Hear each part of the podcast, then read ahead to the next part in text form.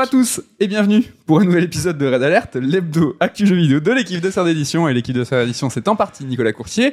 Nico, bonne année, meilleurs vœux et meilleurs vœux à tous. Bonne année, bonne année à tous, bonne année Mehdi, El Kanafi, ça va bien? Nouvelle année euh, souriante. Tu m'as pas du tout surpris avec ce lancement euh, imprévu. Tu es déjà mort de rire. Bon, en même temps, euh, voilà, j'ai laissé un petit blanc euh, pour Ken, pour qu'il puisse bien se préparer. Tu as passé des bonnes vacances, bien reposé, c'était cool? Carrément, ça fait plaisir, hein, et surtout la période de Noël, c'est toujours des vacances un peu particulières, donc euh, c'était cool. Et toi, c'était bien? C'était très cool. La montagne, le cliché. La montagne, le repos, pas de ski, hein, il fait trop chaud. Euh, tu as une couronne sur la tête pour ceux qui nous regardent en vidéo euh, sur YouTube. Euh, tu as Est-ce que tu as eu la fève? Est-ce que tu es légitime Je n'ai même pas eu la fève, voilà, j'ai fait un putsch, j'ai usurpé la place du roi. Par contre, toi, tu as eu la fève. tu j'ai as eu le le- droit. J'ai eu le bisounours là. Voilà, et là, c'est Paddington. Paddington. C'est donc le retour des Red Alert en 2023. hein. On espère que vous serez toujours plus nombreux pour cette troisième saison d'émission hebdomadaire sur l'actu du jeu vidéo. Encore une fois, merci hein, pour votre fidélité au cours des deux années passées. Le rendez-vous des Red Alert reste le même hein, toutes les semaines, tous les samedis matins ou le vendredi, vendredi après-midi. À ce Paraît-il. qui paraît. Je sais pas. On sera là en audio et en vidéo toute l'année 2023. Début d'année oblige, Nico. Première question. Est-ce que tu as des résolutions pour cette nouvelle année? Je ne suis pas trop résolution. T'es pas trop, euh, Non. t'es pas ce mec-là Non, non, non. Parce que, comme souvent, hein, c'est que j'en avais, ça ne marchait jamais. Donc, euh, voilà, autant ne pas en faire du tout. Voilà. On sera pas déçu à la fin. Moi, en ce qui concerne l'émission, est-ce qu'on va peut-être essayer de faire monter euh, la chaîne YouTube? Et alors, les formats vidéo Je sais pas si vous êtes au courant, mais voilà, les émissions sont en vidéo, diffusées sur YouTube. Bah, N'hésitez pas à aller nous voir, à nous voir nos têtes avec nos couronnes, à vous abonner, pourquoi pas. Moi, pour ma part, j'ai une résolution. Euh, ma chronique, autochronique, autodéfi que je me suis lancé en 2022, c'était faire mon top 10 all-time. Essayer de voir hein, si les souvenirs étaient toujours au rendez-vous, si les jeux étaient aussi qualitatifs que ceux que j'avais gardés en tête, et en fait les confronter un petit peu bah, à l'industrie du jeu vidéo aujourd'hui. J'en ai traité deux, trois pardon en 2022, c'était FF7, Resident Evil, Rebirth et Shenmue. Donc ça fait 3 sur 10, en sachant qu'il y a des prétendants à l'entrée au top 10, donc j'ai encore du taf. Il y a du boulot, mais Donc voilà, c'est ma résolution euh, je crois en toi. pour 2023. Dernière résolution, en tout cas événement de l'année 2023, la centième des Red Alert Qui approche à grands pas. Si nos calculs sont bons et si le destin fait bien son travail, normalement, la centième va tomber début mars. Et je crois que début mars, le 3 mars, le 3-3, sert, il se passe un truc. Je pense que ça va devoir gruger un petit peu, mais ça va le faire. On va essayer de. Ouais. Est-ce que tu as des. On a préparé des choses? Tu as des idées? Alors, on a en tout cas très envie de faire quelque chose d'un peu différent, Mais on sait pas quoi. mais on sait pas encore quoi. si vous avez des idées, peut-être, n'hésitez pas. euh, voilà. à nous dire. Au programme de cette émission, on va passer en revue donc nos jeux des vacances de Noël, hein, et comme le veut la tradition, c'est le moment des grands rattrapages, l'occasion pour nous de revenir sur les jeux 2022 bah, qu'on a ratés euh, au cours de l'année. Vous retrouverez bien entendu l'interlude top 3, mais avant c'est la rubrique retour sur retour sur l'émission du réveillon de Noël, hein, celle que nous avons diffusée le 24 décembre. C'était un Third Strike avec toute l'équipe hein, Mhm. qu'on vous encourage à, à aller écouter euh, si ce n'est pas déjà fait. On vous a pas abandonné, hein, les Red Alert. Euh, on fait une pause, mais toutes les semaines pendant les vacances, il y a eu du Third Strike avec les deux Third Strike avec la team, Ouais, les et puis on, les flops. ouais, on voit que ça vous plaît quand il y a toute l'équipe aussi, parce que ça rajoute bah, des points de vue, ça rajoute euh, des personnalités, Ça a bien cartonné. et ça a cartonné hein, les émissions des vacances, donc c'est cool. Donc l'émission du retour sur la fin la macro la rubrique là c'est l'émission bilan les tops et les flops avec tous les membres euh, de Third et donc j'aimerais revenir moi sur ma déception de l'année qui était au moment de l'émission l'émission Stranger of Paradise Final Fantasy Origins le Souls-like dans le monde de Final Fantasy 1 mais bon, quand on a enregistré le podcast, ben, j'avais pas encore joué à The Callisto Protocol, hein, qui est sorti début décembre, un jeu que j'attendais de ouf et qui m'a déçu de ouf. Toi aussi, je crois, on en parle dans le Red Alert 91. Ouais. Une déception décuplée en fait par l'un des jeux que j'ai refait pendant les vacances de Noël, Dead Space, celui de 2008. Alors en fait, je voulais me chauffer tout seul à me tenir prêt pour le remake. En fait, je voulais savoir si ma mémoire à me jouer des tours, est-ce que je bonifiais Dead Space, est-ce que finalement il était si bon? Et en fait, ouais, Dead Space reste en 2023 encore incroyable, mais ça, je vous en parlerai peut-être dans le prochain Red Alert. D'ailleurs, restez jusqu'à la fin de l'émission, car en clôture de chaque épisode, on parle des sujets à venir. Je sais même, vous étiez au courant, parce qu'on vous voit partir. hein. Il faut rester jusqu'à la fin. Il y a toujours le petit teasing sur les émissions à venir. Ouais, et c'est vrai qu'on parle retour sur Callisto, je sais pas si t'avais prévu de le faire, mais il y a eu des, justement parmi les, nombreuses critiques qu'on avait sur le jeu, il y a eu des patchs qui sont sortis euh, depuis en fait, et notamment voilà tout ce qui est euh, la vitesse des animations pour soigner ou quoi qui ont été accélérées. On a aussi le fait de pouvoir zapper les séquences de mise à mort. Donc ils se sont rendus compte quand même qu'il y avait le jeu avait des défauts ils ont essayé un peu de d'améliorer ce qu'ils pouvaient, un petit Mm. peu comme ça au débeauté quoi. Ouais.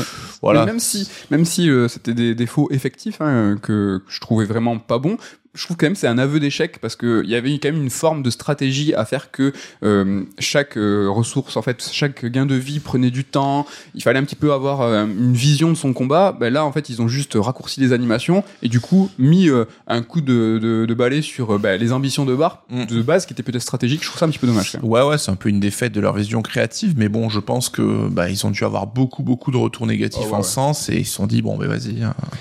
Nico, avant de commencer, est-ce qu'il y a des jeux que tu n'as pas eu le temps de faire pendant les fêtes, mais que tu as annoncé dans ton top 3 des jeux des vacances Alors que- quasiment tous. Heureusement que tu m'as rafraîchi la mémoire juste avant parce que j'avais parlé de Scorn, de Signalis, de Mario Lapin Crétin. Il Oui. y a que Sonic finalement auquel j'ai joué, bon que je n'ai pas fait en entier, j'en parle tout à l'heure. C'était ton top 1. C'était mon top 1, mais bon, c'est vrai qu'on va en parler. Signalis, tu m'avais peut-être un peu refroidi toi aussi. Mario Lapin Crétin, c'est un jeu long. donc, Je t'ai euh, pas refroidi. Non, non, mais euh, c'est un jeu que j'ai envie de faire, mais que là, c'était vraiment une question de temps. Enfin, comme d'hab, hein, faut arbitrer toujours, mais euh, j'ai quand même joué à plein de jeux pendant ces vacances et on en parlera.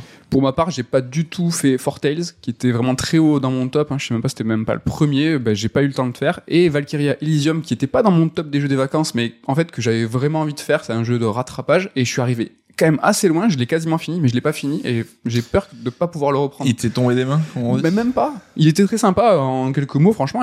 On avait fait une émission dans laquelle on avait joué les premières heures et euh, voilà, il est très punchy, très sympa, un peu vide, un peu cheap, mais il a un bon feeling. Alors c'est pas du JRPG à l'ancienne euh, façon euh, bah, Valpro de l'époque, mais Mm. je trouve plutôt agréable. Je sais pas si voilà, j'aurai l'occasion de le finir, mais en tout cas voilà, pour ma part, j'ai pas réussi à faire à fond ces deux.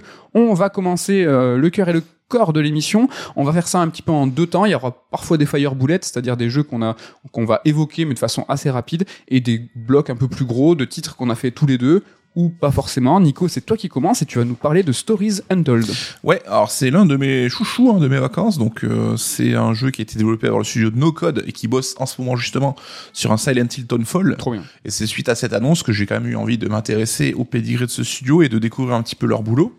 Alors Stories Untold, en fait, ben, ça va être quatre expériences euh, interactives, en fait, et un petit peu horrifiques, d'environ 30 minutes chacun. Donc à chaque fois, tu arrives sur le menu et tu dois les débloquer l'une après l'autre. Donc c'est quatre petites expériences. Et bon, je dis horrifique, hein, mais en réalité, en fait, il y a vraiment la première, moi, qui m'a mis quelques sueurs Hmm. froides un petit peu. Les autres, on est plus sur de la tension, voilà, on n'est pas dans l'horreur ou dans la peur, mais t'as quand même toujours une petite tension qui est générée et qui est plutôt agréable. Alors du point de vue euh, global, on a quand même une ambiance euh, qui, ça surfe sur le côté assez vintage, assez 80s, tu vois, avec ce, ce côté, voilà, télécathodique, euh, des cassettes vidéo, des magnétoscopes, euh, t'as un grain à l'image aussi caractéristique, t'as les musiques au synthé, voilà, tout ce que, par exemple, Stranger Things a repopularisé, en fait, aujourd'hui. Ils ont vraiment les mêmes sources d'inspiration là-dessus. Et les quatre expériences, finalement, elles sont assez simples. Hein. C'est à chaque fois, euh, c'est pas très très interactif. Hein. Je vais en développer euh, un peu plus sur une euh, tout à l'heure. Mais à chaque fois, t'as quand même un petit gimmick au niveau de l'interaction qui va apporter un petit twist à chaque fois à l'expérience. Donc, euh, elles sont quand même assez distinctes et assez intéressantes chacune en tant que telle, quoi. Donc euh, l'intérêt du jeu, c'est vraiment aussi les surprises qu'il propose. Donc je vais pas spoiler trop, mais je vais juste en dévoiler un tout petit peu sur la toute première expérience en fait, où tu te retrouves face à un écran fixe et face en fait à un micro ordinateur, donc comme on avait à l'époque et tout. Et donc tu vas installer un jeu textuel hein, de l'époque, un jeu d'horreur textuel. Et tu sais, c'est les jeux où tu fais, ben voilà, tu tapes regarder autour de soi, euh, prendre clé, euh, utiliser porte. Alors là, c'est quand même une prise en main facilitée. Moi, je l'ai fait sur PS5, donc euh, déjà, c'est traduit et sous-titré en français. Mais euh, t'as quand même des blocs de mots qui sont déjà suggérés. Donc, euh, tu cliques sur aller A et tu cliques sur porte. T'as pas à taper tout. Ça aurait été un petit peu laborieux de taper ça au clavier virtuel. Donc c'est quand même plutôt agréable parce que ça a été quand même modernisé là-dessus. Et tu vas voir cette euh, petite euh, histoire qui t'est racontée par le biais de ton micro-ordinateur. Et petit à petit, tu as des éléments un petit peu bizarres qui vont intervenir et qui vont générer une tension. Donc là, voilà, je m'arrête là pour la description, mais c'est vraiment plutôt agréable là-dessus. Et euh, ça fonctionne en fait, ça fonctionne de ouf. Et ce qui est dingue, c'est que c'est avec une économie de moyens, mais vraiment manifeste. Hein. C'est-à-dire Mhm. que tu as ton écran avec ton micro-ordinateur, ton clavier. T'as, tu vois un petit peu bah, le contour de la pièce là où tu te situes, mais t'as pas de déplacement 3D, tu peux pas tourner le regard, en tout cas dans cet épisode-là. Donc c'est vraiment euh, les mots euh, tels qu'ils sont rédigés et tout, comme euh, un bon roman hein, finalement, mais qui arrive à te générer de l'attention, et ça fonctionne de ouf. Hein. Mhm.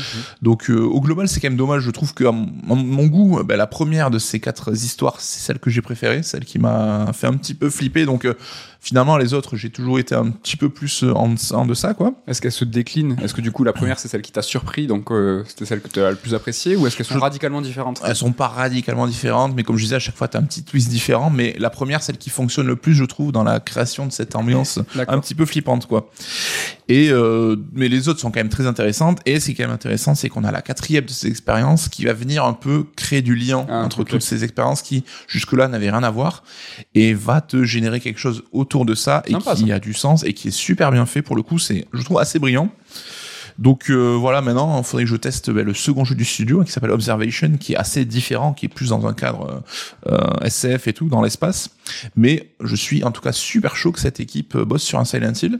Le et je le découvrirai. s'appelle Observation Ouais, Ça ressemble vachement au jeu de la Bloober Team aussi, euh, Que qui, je- qui est sur un Silent Hill. oui, que je mélange chaque fois. euh, je sais plus comment il s'appelle, mais qui est excellent aussi. euh. ok, ok. Bon, mais ça a l'air plutôt stylé. T'as joué sur PS5 du coup, c'est pas très cher, j'imagine. euh, Moi, je l'ai payé en promo à 2,50€, hein, donc euh, il va régulièrement, je pense, baisser de prix. Enfin, ça vaut pas grand-chose, quoi. Est-ce que- Observer, il s'appelle. le jeu de. Est-ce que euh, ça augure du bon? Du coup, euh, sur le, euh, ça te chauffe sur le fait qu'ils sont sur un Silent Hill? Carrément. Et euh, là, c'est vrai que euh, je suis plutôt allé sur ce jeu-là plutôt que sur Observation, leur second jeu, parce que dans le teaser qu'on voit de leur Silent Hill, donc le Silent Hill euh, Townfall, Townfall. t'as l'impression qu'ils vont aller sur ce registre un peu là. C'est vrai qu'on voit une petite radio, on voit des trucs, des équipements un peu analogiques et tout machin. Expérimentation, rétro. euh, Je pense que c'était presque la note d'intention. Euh, Ils ont filé ça à Konami en disant regardez ce qu'on sait faire et euh, les autres il a dit Banco, euh, Jinko. Banco, Jingo, Blingo. Trop bien, franchement, ça me chauffe pas mal. hein, Et à l'occasion, je l'essaierai sur. En plus, c'est court, donc Ça se en une soirée, hein, deux heures, deux heures et demie de jeu globalement. trop trop bien. C'était Stories Untold. On continue dans les Fire Bullets. hein, C'est moi qui vais te parler cette fois de Evil West, un jeu qui était dans mon top des jeux à faire pendant les vacances. Un jeu qui est édité par Focus et qui est développé par Flying Wild Dogs. hein. donc ils ont fait Trek to Yomi et aussi Shadow Warriors, donc trois jeux Shadow Warriors. Et donc ce Evil West se rassemble, enfin, ressemble beaucoup plus à Shadow Warriors. hein. Ah, c'est les mecs de Track to Yumi. Ouais, donc euh, ils étaient en co-développement sur ça. Donc c'est un Evil West, c'est un jeu d'action hein, en façon TPS avec une caméra euh, derrière l'épaule. C'est un Far West chelou euh, avec des vampires. Façon focus, c'est un jeu double A, mais c'est cool car en fait il profite de son statut un petit peu double A, un jeu au budget qui était moyen, mais qui justement leur permet d'être un jeu un peu plein d'audace, plein assez débridé. En fait, un jeu qui va oser. Euh, alors je dis double A, c'est pas du tout euh, un jeu cheap, hein, il est même plutôt euh, joli, hein, ça je préfère euh, un peu vous prévenir. Bon, il y a des avantages à être un double A, hein, tu peux te permettre plein de trucs, mais il y a aussi quelques contraintes. Il y a beaucoup de réutilisation d'assets, il y a un bestiaire qui se renouvelle que moyennement. On voit un petit peu alors c'est des choses qui sont pas trop dérangeantes, mais qui va un petit peu trahir le scope hein, du Mhm. jeu. Euh, néanmoins, ce qui est vraiment très très sympa aussi, c'est l'univers. J'ai dit que c'était un jeu qui était débridé, donc c'est un jeu qui est fun avec des couleurs très saturées. Imaginez un, un- un western, voilà, avec des couleurs orangées, ocre, rougeâtre, très euh, bah, qui va un petit peu tirer vers les couleurs de l'enfer. hein. C'est c'est un petit peu dans euh, l'idée. C'est- C'est grossier, on va dire, mais pas dans le mauvais sens du terme. C'est un jeu qui est un peu nanar rigolo, euh, un peu nanar horrifique. C'est un peu Hammer, le jeu la Hammer euh, en mode jeu vidéo d'action, quoi. Mm. Donc, faut le voir comme ça. C'est vraiment très très cool. Et le point fort du jeu, hein, même si tout ce que je viens de décrire, c'est plutôt déjà encourageant, je trouve, c'est un peu son système de combat qui est un petit peu exigeant quand même et qui s'articule autour euh, du timing, de l'esquive et de nos réactions. En fait, tel type d'attaque des ennemis va toujours, va toujours nous demander à nous, en tant que joueurs, une réaction très précise. Euh, ben en fait, voilà, tel store d'attaque va nous demander de faire un chassé, d'utiliser telle arme, etc., etc Pierre feuille ciseaux quoi. un petit peu plus évolué. Chaque réaction et chaque attaque, c'est systématique. hein. Il va falloir un petit peu s'habituer à ce que le jeu nous envoie comme euh, signaux. Et en fait, ça va devenir presque un jeu de rythme. Au final, Evil West, moi, j'ai vraiment beaucoup aimé. Et euh, ça pourrait être... euh, T'as un, peu, un petit peu un feeling arcade. Mm. Euh, pas scoring, mais arcade. Ça aurait pu être un jeu Sega. Et donc, franchement, il y, a, y a vraiment du bon, quoi. Ouais, alors j'ai pas joué, mais je trouve que de ce que j'ai vu, il a ce pur esprit des jeux PS2, PS3 d'une époque révolue aujourd'hui, quoi. PS3, Et, ouais. Ce côté, on se prend pas la tête, on est là pour s'amuser, ça part un peu dans tous les sens, mais très linéaire. let's euh, go, quoi. Ouais, euh, t'arrives dans tes, tes séquences scriptées qui s'ouvrent sur une arène. euh, Là, t'y vas. euh, c'est assez punchy à c'est niveau ultra, c'est maniabilité, ultra punchy. Ouais. Au début, t'as peu d'armes. C'est vraiment, tu mets, tu mets des grosses droites, tu te juggles. Après, tu vas avoir euh, plusieurs armes qui vont elles nous proposer en fait des cooldowns, c'est-à-dire que t'as pas vraiment de munitions et en Mhm. fait le fait que tu as des cooldowns, donc tu peux pas utiliser telle arme pendant tant de temps, va nous obliger à jongler entre les armes et en fait à avoir, je parlais tout à l'heure de jeu de rythme, un petit peu euh, des séquences tu vas passer d'une arme, d'un combo. Tu vas, il y a beaucoup d'éléments dans le décor où tu vas pouvoir faire exploser des trucs, les empaler, etc. Pas si bourrin du coup, il y a quand même un peu de, de stratégie à Bourrin, avoir. euh, bourrin mais finaux quand même. Donc voilà pour Evil West euh, que je vous conseille Ouais, vraiment. c'est vrai que ça avait l'air cool. hein. Moi, j'ai faute de temps, j'ai pas, j'ai pas touché, mais ça avait, ça avait l'air sympa, quoi. Très très euh, très très sympa. Est-ce qu'on reste dans le sympa Euh, Je garde le mic sur un bloc commun, un jeu que nous avons fait tous les deux, que nous avons terminé tous les deux. C'est Bayonetta 3. Bayonetta donc euh, toujours développé par Platinum, troisième épisode euh, de la série euh, Bayonetta. Et donc on va commencer par le début. Hein, Bayonetta 3. Ben, je trouve qu'il possède un début de jeu qui ment pas du tout. On voit Bayonetta mourir. Je trouve qu'en termes de lettres d'intention, c'est cool. On se demande en fait qu'est-ce que le studio veut faire? Est-ce qu'ils veulent tuer le symbole? Est-ce qu'ils veulent passer à autre chose? Est-ce qu'ils veulent changer la série? Et en fait, il semblerait que ce soit plus ou moins le cas. Au début, donc, ben, on peut pas trop jouer. hein. Il y a pas mal de blabla, il y a des cinématiques. Et quand enfin on peut mettre la main sur la manette, on remarque, je trouve, avec tristesse, que c'est un petit peu mou. Et le prologue, en lui-même, hein, je sais pas si tu te souviens, mais il est constitué de deux missions. Euh, et c'est long, je trouve, avant d'arriver au premier chapitre qui signe, tu vois, vraiment le début de l'aventure. Hein. T'as deux sous-missions de prologue, t'as les cinématiques, tu dis, wow, c'est quand que ça commence? Alors, je focalise hein, beaucoup, vous le savez, sur le début des jeux, mais parce que pour moi, je trouve que c'est fondamental et c'est souvent très révélateur des ambitions des créateurs. Et là, ben, ça manque pas. En continuant de jouer, il y a plusieurs choses qui vont confirmer ce sentiment, cette impression que Platinum veut changer Bayonetta. Et ce changement, bah, il va se matérialiser franchement. En fait, Bayonetta 3, je trouve, se diversifie par l'opposition. Il va à l'inverse de ce qui caractérisait habituellement la série. Par exemple, dans les deux premiers Bayo, bah, c'était des jeux qui étaient rapides, fluides, dans lesquels on avait un contrôle total sur ce qu'on faisait. Dans Bayonetta 3, les persos, hein, ils restent véloces, il n'y a pas de souci. Mais l'une des grandes nouveautés du jeu, c'est quand même les invocations. Des gros, des gros monstres pardon, qui sont lents, qui sont mous, qui sont relous à contrôler, et dont la maniabilité n'est pas super claire. Perso, c'est Ken hein, qui m'a expliqué qu'on pouvait programmer les attaques des invoques, des gros monstres, et continuer en parallèle à jouer avec Bayonetta. Est-ce que toi, Nico, euh, tu l'avais capté et est-ce que tu trouves que cette séquence des invocations euh, est punchy? Alors, je veux pas t'afficher, mais je l'avais capté euh, par moi-même, mais euh, Ah, euh, c'est pas, venu tout de suite. Et c'est vrai que, en fait, c'est vrai que cette, ces invocations, c'est largement mis en avant. Et au début, t'as l'impression que tu dois t'en servir parce que c'est quand même la nouveauté de gameplay et tout. Mais très vite, tu comprends qu'en fait, il faut plus venir euh, s'en servir pour saupoudrer des fins de combo, des moments de transition. Et donc, comme tu l'as dit, en un peu euh, stackant deux coups, par exemple, d'une invoque, tu peux pendant ce temps-là, toi, aller vaquer un peu tes occupations et tu dois sans cesse jongler, en fait, entre ton contrôle à toi et celui de ta créature. Et je trouve que quand tu commences à prendre un peu tes marques et euh, là-dessus, bah, tu peux quand même arriver à des moments un petit peu jouissifs. Ouais. Même si je suis pas 100% vendu sur le système, on, on en parlera peut-être un peu plus. hein. Même si euh, à force tu commences à jongler, il peut y avoir une certaine forme de plaisir, hein, c'est agréable. Il y a le jeu ponctue euh, souvent ces chapitres de phases de monstres uniques ou de phases d'invocation qui elles sont systématiquement et sans aucun échappatoire lents et mous. Éclaté. Ça, on peut pas trop le nier. Autre nouveauté hein, de ce Bayo 3, c'est les chapitres de transition. Alors, ce sont des séquences euh, d'infiltration avec Jeanne, euh, l'acolyte de Bayonetta. Alors, hormis le clin d'œil euh, appuyé à Cowboy Bebop, hein, que j'ai trouvé très cool, j'ai trouvé ces séquences ultra pénibles. hein. Mais ça, en fait, c'est perso. Hein. Ce qui est important, c'est que ce sont des passages de jeu qui s'opposent par leur gameplay à l'ADN des Bayo. Il y a toujours eu des séquences qui étaient originales et différentes euh, dans Bayo, mais c'était des phases de moto, en surf sur un missile, ça allait dans le sens de la dynamique des jeux, c'était très punchy.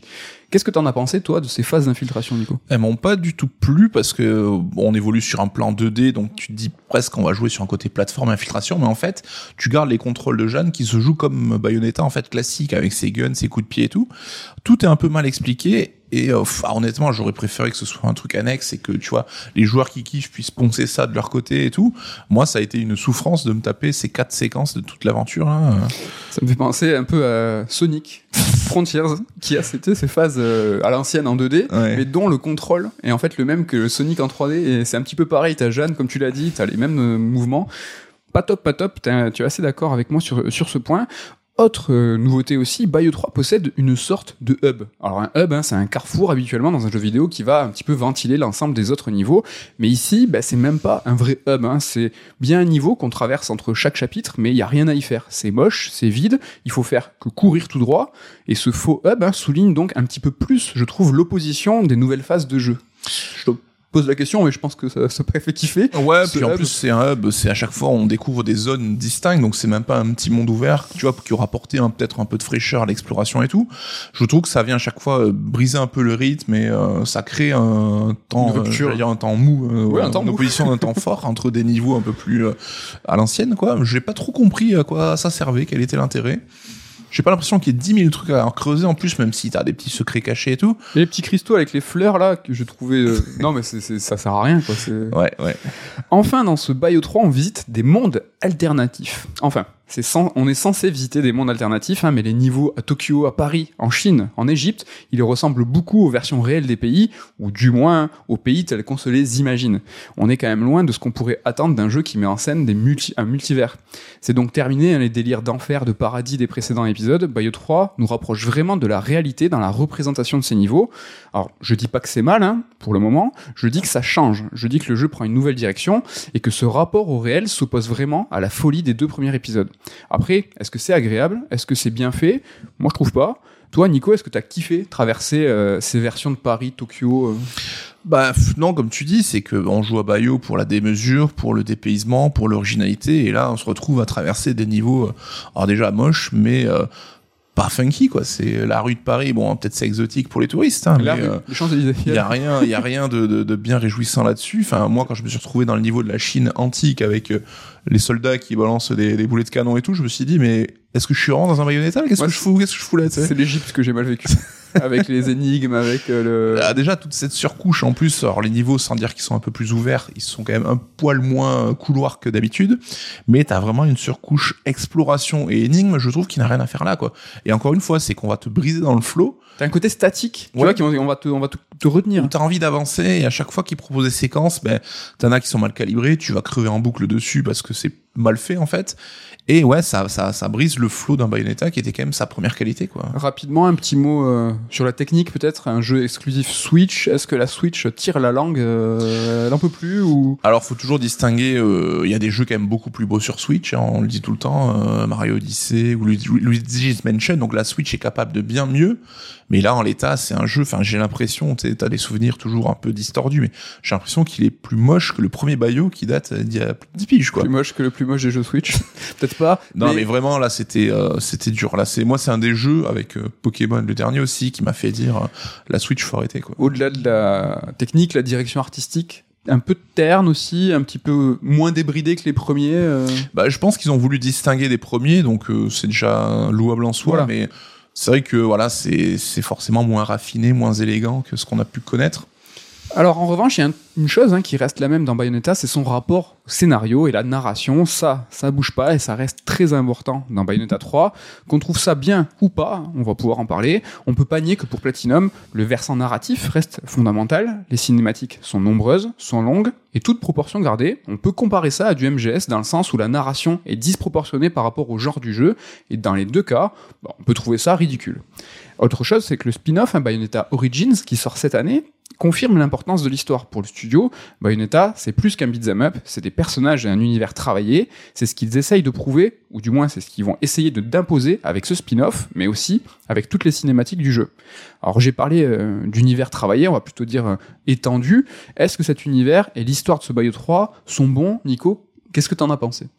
Bah, comme tu viens de dire pour les devs, moi je suis attaché au perso. Hein, Bayonetta, je le trouve plutôt cool, elle me fait marrer et tout. Mais j'ai toujours vécu les Bayonetta comme des grosses euh, blagues en fait, où ça on se prenait pas au sérieux, ça partait dans tous les sens et tu captais rien à ce qui se passait parce que c'était à la fois mal raconté et finalement on s'en foutait un peu. Et là c'est toujours pareil dans le 3, mais comme tu dis, c'est quand même tellement mis en avant et tellement long que souvent je me suis dit vas-y arrêtez de me, me saouler, euh, passons à la suite quoi. Euh, toutes les histoires là avec euh, Viola et euh, machin, enfin tous les persos qui font intervenir. Alors il y a que quatre persos, c'est marrant, donc euh, déjà tous les twists tu peux les cramer en amont. Mais j'ai trouvé ça quand même un petit peu laborieux quoi. Alors nous, on n'est pas euh, des fans du lore de Bayonetta, il en existe, on salue euh, Ken et Damien, et même eux ont été un petit peu déçus dans le sens où euh, ce qui est rédigé, où donc Ami a participé au script, est euh, décevant même pour les fans. C'est imbitable. Ça n'a ni queue ni tête comme d'hab, mais en plus là, c'est vraiment qu'ils prennent même plus le soin de rendre ça euh, digeste en fait. Quoi. On va terminer sur Bayonetta 3 en parlant un petit peu du genre en lui-même, du beat'em up, un, un genre pour lequel en fait il faut refaire les niveaux en boucle pour l'apprécier. Nous, c'est vrai que Bayo 3 est comme la plupart de ses autres titres, contrairement à Ken qui lui est vraiment un amateur de ce genre-là. Nous, on le fait d'un trait, on l'apprécie tel quel, un jeu qu'on commence euh, au début et euh, première fin, on arrête. Toi, comment tu as ce- comment cette appréciation du genre? Comment tu as vécu Bayonetta 3 Est-ce que tu apprécies ce fait de refaire les jeux? J'englobe plein de questions, mais c'est quoi ton ressenti? Ouais, mais c'est moi c'est un peu mon coup de gueule, mais c'est le coup de gueule un peu du footix du beat'em up. Tu vois, j'aime bien jouer au beat'em up, mais comme tu dis, je le fais comme un jeu d'aventure une fois et on passe à la suite. Je vais pas poncer les combos, je vais pas prendre les coups et tout. Et comme c'était le cas dans DMC 5 et quelque chose qui est assez habituel dans les beat'em up, c'est que tu finis le jeu et on va te filer des aptitudes que j'aurais aimé avoir en fait dès le début parce que elles m'auraient rendu, je pense, l'aventure bien plus agréable. Euh, Là, on parle par exemple du contrôle de tes invocations que tu peux faire à partir de la fin du jeu d'une manière complètement autonome en fait, elle peut se débrouiller. Tu peux avoir, on te file des armes qui ont l'air super intéressantes et tout. Et je me suis surpris en fait quand j'ai fini le jeu, je me suis dit putain mais en fait là tel que je suis maintenant, c'est comment j'aurais voulu commencer l'aventure. Alors les pros vont me dire mais non mais t'as rien compris, ça. ça. se passe comme ça, c'est le début. Et c'était pareil dans DMC5 hein, et c'est en refaisant le jeu en plus difficile que tu vas poncer le gameplay et tout. Mais bon moi c'est vrai que c'est quelque chose que j'ai pas envie donc euh, J'aurais aimé qu'ils trouvent un moyen, voilà, de, de, de, satisfaire un peu tout le monde, quoi. Puisque le jeu fait une dizaine d'heures, donc euh, il aurait c'est peut-être imaginable d'inclure dans un premier run l'ensemble des possibilités et pour les footix comme nous de nous proposer bah, l'ensemble des possibilités manette en main et pour ceux qui veulent diguer bah, filer de run 3 de run 4 euh, différentes choses Ouais. c'est pas in- inenvisageable je pense Ouais, mais je trouve euh, un peu bizarre que quand tu proposes une nouvelle feature comme celle de, du contrôle des, des invocations, on va dire, qui est mise en avant et que, qui est indissociable du jeu, ben, t'offres un outil pour t'en t'en séparer quasiment Ouais, à la fin. Enfin, là, je comprends pas trop la logique. Normalement, quand tu refais le jeu plusieurs fois, c'est pour euh, maîtriser de mieux en mieux les outils à disposition. Ouais. Et là, à la fin, en fait, on te dit, tiens, en fait, ce truc-là, ben, cette contrainte, on te l'enlève. Je comprends pas trop la logique derrière, je vous. Voilà pour ce Bayo 3. Un petit mot, on vous a dit qu'on pendant les vacances, on vous a pas abandonné. On, a diffusé plusieurs émissions.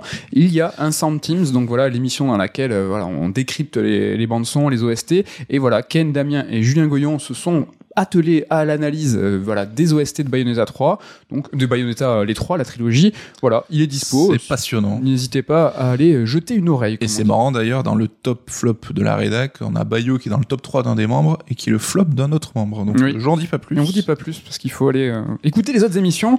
Nico, c'est à toi. Fire Bullet sur euh, Neon White rapidement. euh, Alors ça va aller très très vite. Comme- que- comme le jeu. Comme Neon White, voilà, j'y ai à peine touché euh, deux heures, on va dire, donc c'est même pas un avis, c'est plus voilà pour le plaisir d'en discuter parce que je sais que c'est un jeu qui t'a beaucoup marqué Clairement. et qui mérite d'être mis en avant parce que c'est quand même une proposition qui est assez originale. Ouais. C'est un jeu qui me faisait un petit peu peur parce que voilà, ces jeux un peu frénétiques où faut être précis, pointu, tout, c'est pas forcément ce que je recherche.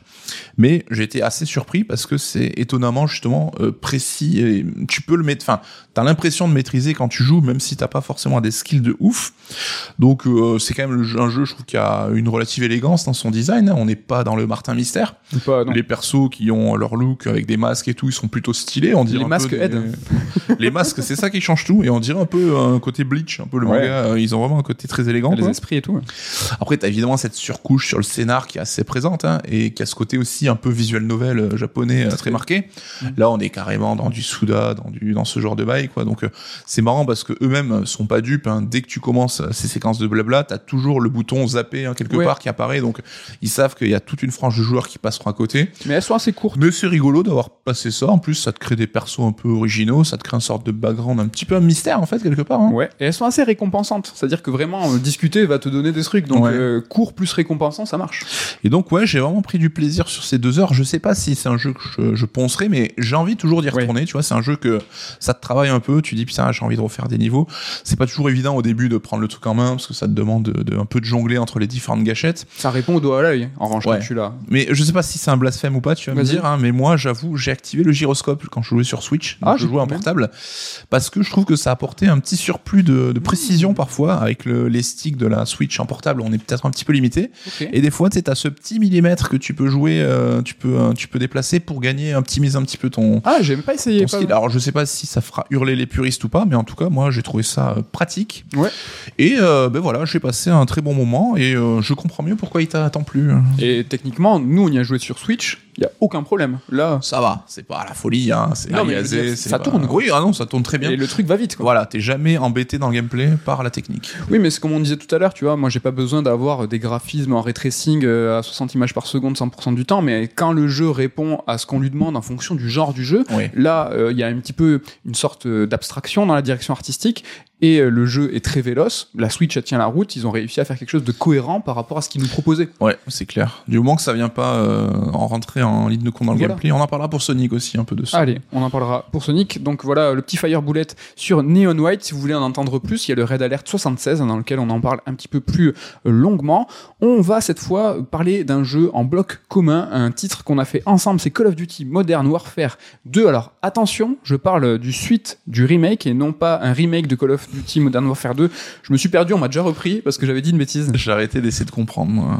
Alors je garde le mic euh, parce que je vais vous parler essentiellement du début de l'expérience et euh, Nico tu prendras la suite. Il y a un jeu dans le jeu en fait. Alors moi quand j'ai commencé euh, Modern Warfare 2, euh, dès l'interface, en fait, je me suis senti vieux en fait. En fait, au lancement du jeu, on choisit d'abord son environnement, c'est-à-dire on choisit quel épisode on veut dans quel épisode on veut évoluer. En gros, chaque épisode de Call of Duty et le dernier en l'occurrence, c'est un grand portail vers tous les autres volets, un petit peu comme le dernier Hitman. On peut accéder aux différents épisodes à travers un même menu, ce qui est pratique, en tout cas je l'imagine, pour le multi.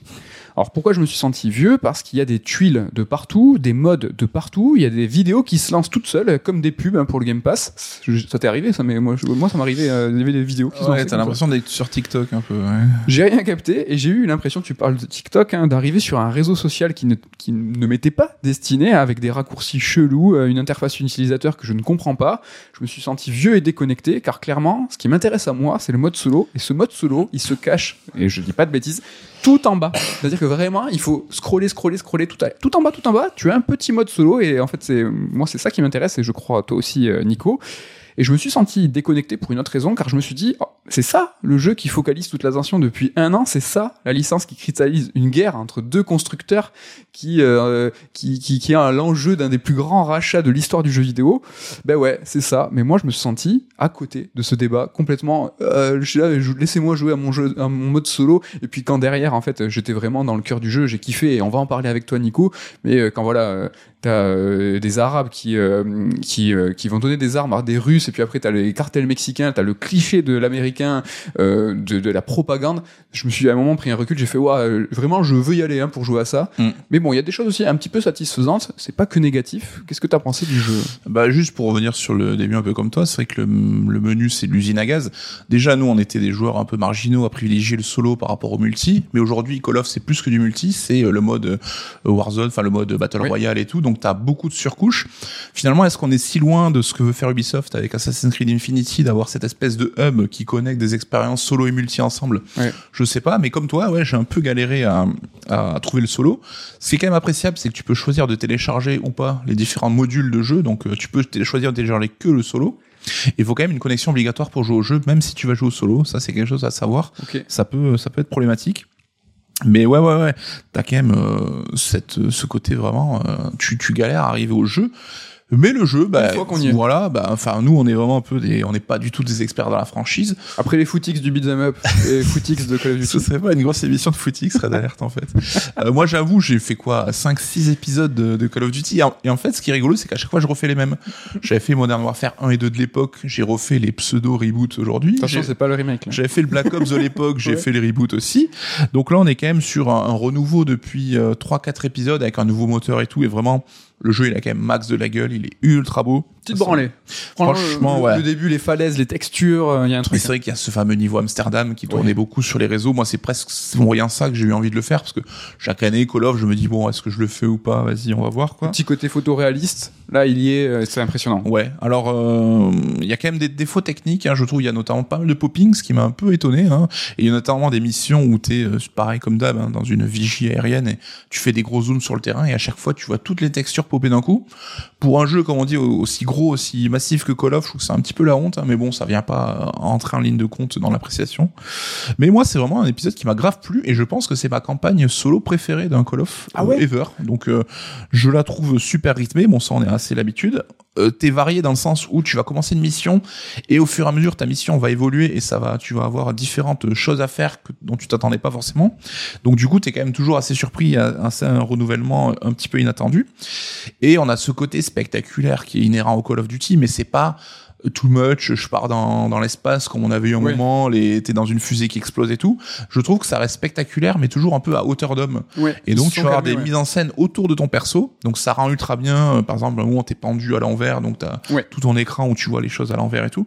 Mais ça reste toujours à hauteur d'homme, et donc je trouve beaucoup plus appréciable à mon sens. On est moins dans la surenchère un peu débilus.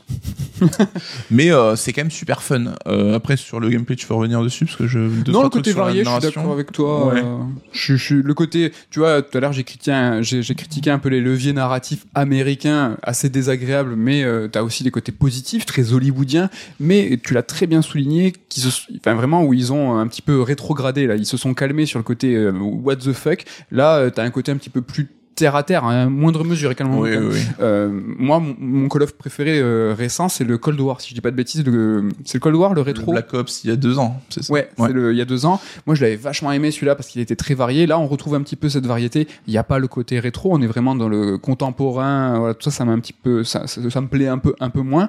Mais ouais, je suis d'accord avec toi. Il est, il est punchy. Quoi. Mais c'est vrai que niveau de narration, il a pas l'ambition qu'avait justement le Black Ops Cold War dont tu parles, qui vraiment lui essayait de de raconter quelque chose de manière un peu originale, ce qui était une Ouais. première pour un Call of. Or là, on a moins d'ambition narrative, mais je trouve qu'on est plus sur le côté voilà un peu fun et débridé. Mhm. Après, comme toi, le fond idéologique euh, toujours dégueulasse, c'est quand même euh, ça. Je vais dire, on fait, on fait, euh, on, On fait fi. À un moment, tu t'as, tu as lancé le jeu, t'as compris. Franchement, dès la première mission, tu comprends euh, ce qu'il va raconter. À un moment, bon, ben, c'est on te demande mais- de pacifier des, des civils en les visant carrément avec ton gun. hein. Ça, c'est assez, euh, bizarre quand même. Mhm. T'as toujours ces citations éclatées entre les temps de chargement en mode ouais la guerre c'est pour les bonhommes et tout.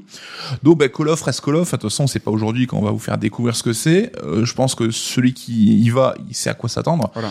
En tout cas pour moi qui suis allé chercher euh, un peu une, une séquence fun euh, solo un machin, bah, j'ai pris du plaisir quoi. Ouais, Pour moi c'est vraiment le, je pense le meilleure aventure solo que j'ai faite d'un Call of. Je suis, je suis carrément d'accord, même si voilà, j'ai préféré personnel le Cold War, jeu que je n'ai pas pu terminer, même si voilà, j'ai vraiment pas eu de chance. J'ai Ah eu oui, un bug bloquant, euh, un script qui se- qui s'est pas lancé et j'ai euh, effacé euh, la sauvegarde, j'ai effacé le fichier, j'ai retéléchargé et euh, même chose. Ça m'est ça m'est arrivé exactement le même truc, le même bloc, même bug bloquant sur euh, Metro Exodus. Euh, voilà, j'ai vraiment pas de chance sur ce coup et Ouais, je ouais. crois que j'étais plus T'étais euh, quasiment à la fin ouais ouais. mais- pas de chance. Voilà, si c'est, je, je pense être un cas isolé, j'ai pas vu passer euh, beaucoup de. Ouais, mais quand ça rejoint ce que je disais sur un peu sur le popping, c'est que le jeu techniquement, tu vois, qu'il y a quand même deux trois trucs qui, voilà quoi. Pour euh, un titre de cette trempe avec ce budget, c'est quand même un peu la honte quoi. Voilà pour cette première partie euh, d'émission. La seconde partie sera la même, hein, du Fire Bullet et des, euh, des blocs communs. Il est l'heure de l'interlude top 3 et c'est un interlude top 3 qui va s'intéresser aux jeux que nous attendons le plus en 2023, sauf FF16 parce que voilà si vous avez écouté le Sur Strike avec euh, toute la team sur les tops et les flops euh, il y a le jeu le plus attendu et euh, pour toi comme pour moi, le jeu qu'on attend le plus, c'est Final Fantasy XVI qui arrive en juin. C'est le top 1 over the top, over de tout le monde, mais voilà, histoire de faire aussi ensemble un calendrier de ce qui va se passer en 2023, non exhaustif évidemment, hein, parce que 2023 risque d'être une vraiment grande année s'il n'y a pas de, de grands reports. Ouais. Voilà, ah bah écoute, je te laisse commencer avec ton top 3. Alors je commence juste par une mention parce qu'il y a un jeu qui est sorti l'an dernier sur PC et qui m'a qui me fait grave de l'œil. Hein, c'est The Case of the Golden Idol, qui est carrément un héritier assumé de Return of the Obra Dinn, un jeu que j'adore. Alors moi tout bêtement, ben, j'attends une sortie console hein, et notamment aussi une trad française pour pouvoir m'y m'y essayer. J'espère que ce sera cette année. Ouais. Vu le succès, l'engouement du jeu, j'ai l'impression que bon ça va arriver. Hein, de toute façon on a l'habitude. Mais voilà, c'était juste pour le mentionner parce que ça a quand même Ça a l'air super euh, cool. D'être complètement ta cam. Alors mon numéro 3, euh, ça va, ça m'étonne moi-même, ça sera Hogwarts Legacy. Alors pourquoi ça m'étonne? Parce que je suis pas du tout un Potterhead. J'aime bien les films, voilà, mais je suis pas, je suis pas spécialement de, de grosses euh, accointances avec l'univers d'Harry Potter. Ça c'est parce que t'as un bouffe souffle aussi. c'est vrai. Mais vrai. mais plus j'en vois en fait, plus je me dis, au-delà du côté surcouche Harry Potter et tout, qui est déjà cool lorsque ça implique en Mhm. termes d'ambiance et d'univers et tout, bah, ça a l'air d'être un jeu quand même solide hein, finalement et qui donne envie par son côté l'exploration, par tout le la la- la- l'attention donnée Ouais. aux détails et tout. Alors évidemment, les combats et tout, faut voir parce que ça fait toujours un petit peu peur aujourd'hui, mais ouais, c'est un jeu en plus qui arrive assez vite hein, prochainement. Donc La euh, hype monte bien, les, les différentes présentations et les nouveautés qui, qui sont un petit peu données par Warner petit à petit, là, c'est Mm. vraiment euh, assez, euh, assez convaincant. Ouais, le, moi, je suis assez d'accord avec toi, le Canis Canon Edit, donc le Bully de Rockstar de l'époque, façon Harry Potter, on sera moins méchant, j'imagine, parce que c'est gentil Harry Potter. Ouais. Mais euh, pourquoi pas, franchement. Ouais, ouais, ouais, donc euh, j'en suis presque le premier étonné, voilà. Ton top 3, c'est donc Hogwarts Legacy, ça arrive en février, euh, Mm. si je dis pas de bêtises, bêtises, le 10, je crois. Ouh là, je, je risque. Le 11, je dirais. Aïe, aïe, aïe, le 11. Pour ma part, le top 3, si on dit 3, euh, le troisième. Ah, attends, est-ce qu'on peut annoncer Parce que là, pour le coup, je sais ce qu'il va vous dire. Alors, autant il a triché dans les top 3, autant là, je pense, voilà, 2023 commence sur les chapeaux de roue. Ça triche à tour de bras. Pas du tout. Le Je- 10 février, tu avais raison. Ah.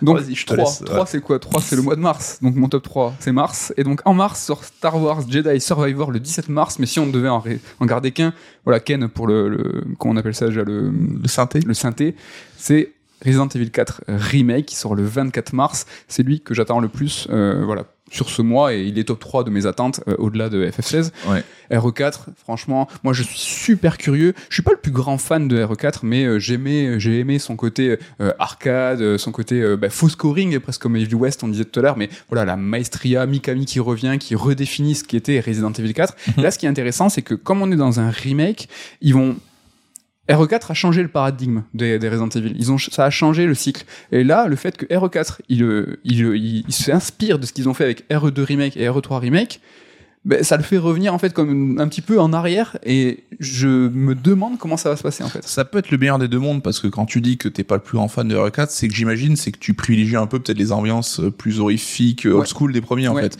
Est-ce que lui ça peut pas être justement la conjonction des deux, cette ambiance, euh, ce côté un peu flippant et ce gameplay complètement Ouais. ouf?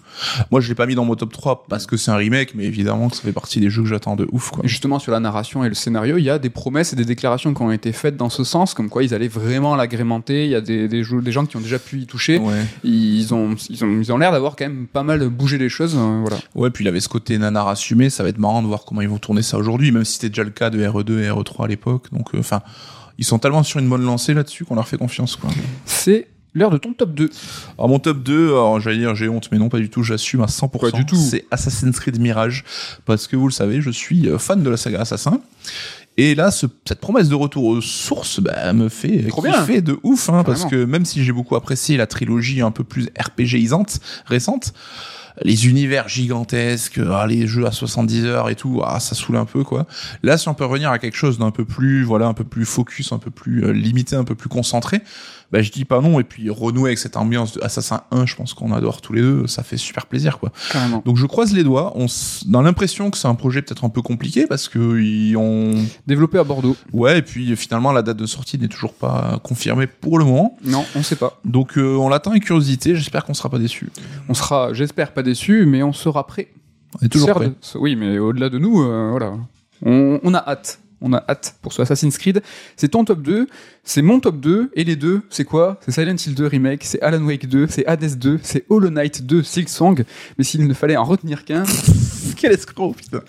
ça serait Spider-Man 2 pour ma part. hein, Voilà un premier épisode que j'avais euh, vraiment apprécié et que Nico, tu as finalement appris à, à re-aimer. L'arc de rédemption. L'arc de rédemption, voilà, le, un jeu PS2 sur PS5, moi ça me va à 2000%. hein, et vous allez voir, hein, tout à l'heure je vous parle de Signalis, vous allez faire, mais ce mec n'est pas du tout cohérent. Mais on va, on va y revenir, voilà, Spider-Man 2, avec voilà le Spidey, Miles Morales, euh, Venom, je suis bouillant, Insomniac euh, qui... Ouais, voilà, en tout cas, ils sont la PS, sur la PS5 au rendez-vous. Ils balancent des jeux, ils sont, ils sont chauds, quoi. Ah, ils sont méga bouillants et puis c'est une des rares exclus first party dont on est au courant à l'heure actuelle. Hein. Sony. Sony. a gardé toutes ses cartouches un peu euh, sous le coude.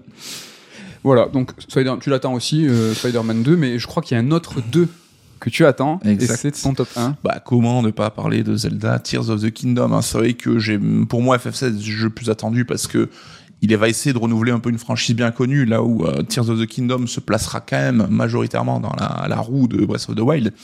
Mais euh, enfin comment ne pas imaginer que ça va être un jeu exceptionnel? 6 ans de dev, à mon avis, c'est qu'ils vont apporter vraiment beaucoup de choses niveau gameplay euh, et niveau nouveauté. C'est ce qu'on croit entrevoir dans les trailers. Ouais, voilà, ça va être encore un jeu de ouf. Peut-être le Gotti. Enfin, ah ouais, voilà, chaud. Je l'attends beaucoup aussi. euh, pour moi, euh, je me suis dit, est-ce que ça sera le Majora de Ocarina of Time? Ocarina of Time qui était euh, cette base parfaite. Et Majora, moi, c'est mon Zelda préféré qui a en fait a impulsé beaucoup de nouveautés, beaucoup de singularités. Là, Breath of the Wild, je, je, je loue hein, sa perfection, mais j'en suis pas le plus grand fan. Il manquait, voilà, un petit peu cette C'est folie. pas des amis dans ce top 3. t'as- Oui, Non. Resident Evil 4, Breath of the Wild, ouais. Non, mais et tu vois, et j'attendais de ce Tears of the Kingdom peut-être ce Majora-là, cette folie. J'espère, j'y crois moyen. Je sais de ce que je vois, j'en sais rien. On a vu que très peu de choses, mais j'espère vraiment que ça sera ça. Après, tu l'as dit, 6 ans de développement, euh, des Switch Pro, des pas Switch Pro, ça sent, je pense, peut-être un développement compliqué. C'est où, j'espère que ça sera un chef-d'œuvre, vraiment, tu vois, un diamant brut. Ou peut-être une catastrophe industrielle dans le sens où est-ce qu'ils ont pas reboot plusieurs fois le projet Est-ce qu'ils ont pas C'est quand même très très long là comme développement. On est toujours sur cette Switch là. Pour un Zelda, bon, pas forcément. Hein. Ouais, ouais, ouais. Après, euh, enfin, c'est vrai que techniquement, en tout cas, ça peut être une déception parce que quoi qu'il en soit, enfin, je pense que même si Breath of the Wild ben, nous a tous convenu, euh, malgré tout, on l'a fait, on n'aurait pas craché sur un jeu plus haut. Et là, six ans plus tard, en fait, euh, je pense qu'il y aura quand même un petit coup de vieux euh, Dans tous les cas, général, quoi. on a hâte. On a vraiment hâte de ce Zelda là, Zelda 2. Euh, Tears of the Kingdom et mon top 1, il n'en fallait qu'un, c'est le, euh, c'est le top 1, je triche pas, c'est Sea of Stars. Qu'est-ce que c'est que ce jeu en top 1 Vous allez dire, j'abuse. C'est le JRPG fait par Sabotage, hein, les, les Canadiens du studio Sabotage qui avait fait The Messenger, un jeu que j'adore euh, par-dessus tout. Et là, il, voilà, il s'attaque au genre euh, du JRPG fait par des non-japonais.